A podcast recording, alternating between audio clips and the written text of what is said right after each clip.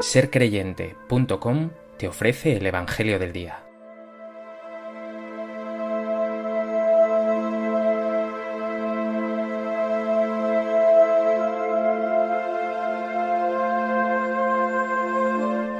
Del Evangelio de Lucas.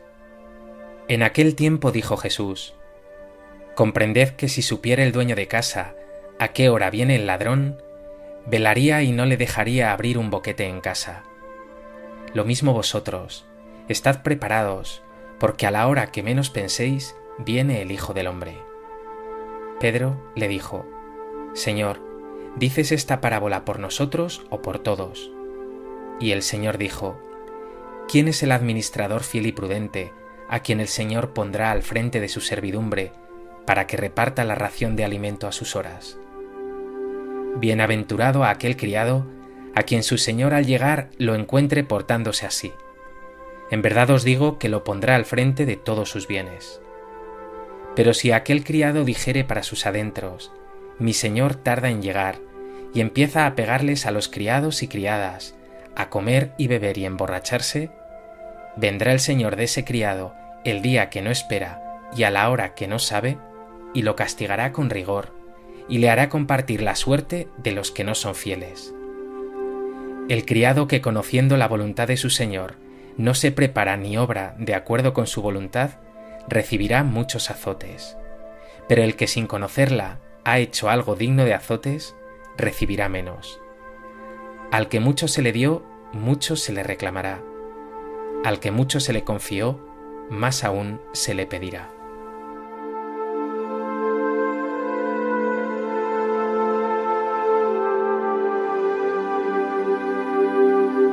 El texto del Evangelio de hoy nos presenta dos parábolas de Jesús, una muy breve, la del ladrón, y otra más desarrollada, la del administrador fiel y prudente.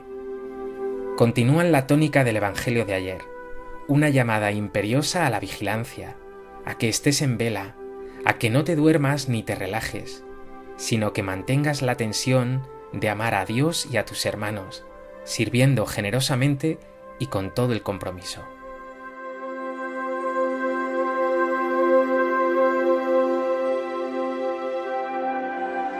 A propósito de este texto del Evangelio de Lucas que acabamos de escuchar, me gustaría comentar tres puntos. En primer lugar, nos encontramos con esa breve parábola que compara la venida del Hijo del Hombre, es decir, su segunda venida o parusía, con la llegada del ladrón en la noche. La imagen del ladrón y la nocturnidad no quieren fomentar el temor o la angustia, sino resaltar lo inesperado de la venida de Cristo, cuya hora y día nadie conoce solo el Padre. ¿Cómo te encontraría Dios si hoy mismo se te pidiera la vida? Si hoy mismo tuviera lugar esa segunda venida de Jesús en gloria. Piénsalo, porque el Señor te invita a vivir hoy con todo el compromiso y toda la entrega. Reza, vive y ama como si fuera la primera vez, la única vez, la última vez. En segundo lugar tenemos esa otra parábola del administrador fiel y prudente, que recibe de Jesús el nombre de bienaventurado, dichoso, bendito, y que acaba siendo puesto al frente de todos los bienes de ese Señor. Por el contrario, el que se relaja y abusa de la ausencia del Señor es castigado y se pierde. No olvides que vivimos en un entretiempo, en esa especie de ya pero todavía no de la esperanza cristiana, que nos asegura que ya lo hemos ganado todo con Jesús, pero que aún tiene que realizarse plenamente. Es el tiempo de la fidelidad, del compromiso, de que esperes activamente, y no vale descuidarse.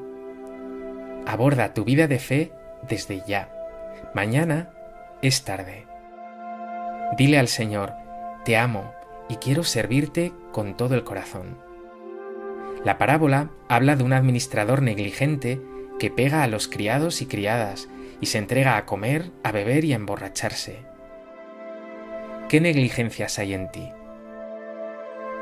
¿Qué tienes que abandonar tú o de qué tienes que liberarte para llegar a ser un administrador fiel y prudente. En tercer lugar, nos dice el texto que al que mucho se le confió, más aún se le pedirá.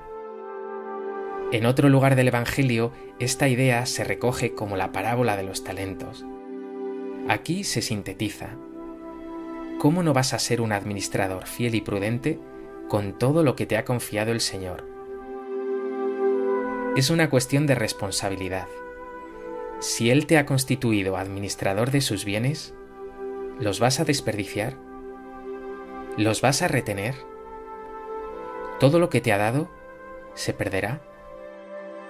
Si la desidia y la infidelidad de cualquier ser humano es triste, más lo es la irresponsabilidad de aquellos a los que ha confiado su palabra y sus bienes de un modo particular. Los clásicos decían corruptio optimi pessima, es decir, la corrupción de los mejores es lo peor. Que los mejores se echen a perder es lo peor que puede pasar. No puedes permitir que tantos dones como te ha dado Dios no den fruto. Ponlo ya a trabajar confiado plenamente en el Padre, y verás lo que son milagros.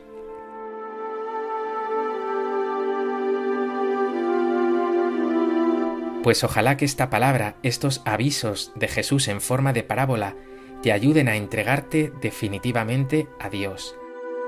Elige servirle con fidelidad Abandona todo aquello que te aparte de Él. Pon tus dones al servicio de Dios y de los hermanos, porque mucho se te ha confiado. Si lo haces, verás cómo el Señor te pone al frente de todos sus bienes, es decir, Dios te llenará de su salvación, de su gracia, de su amor y de su paz, que nada ni nadie te puede dar, y que ya nada ni nadie te podrá arrebatar.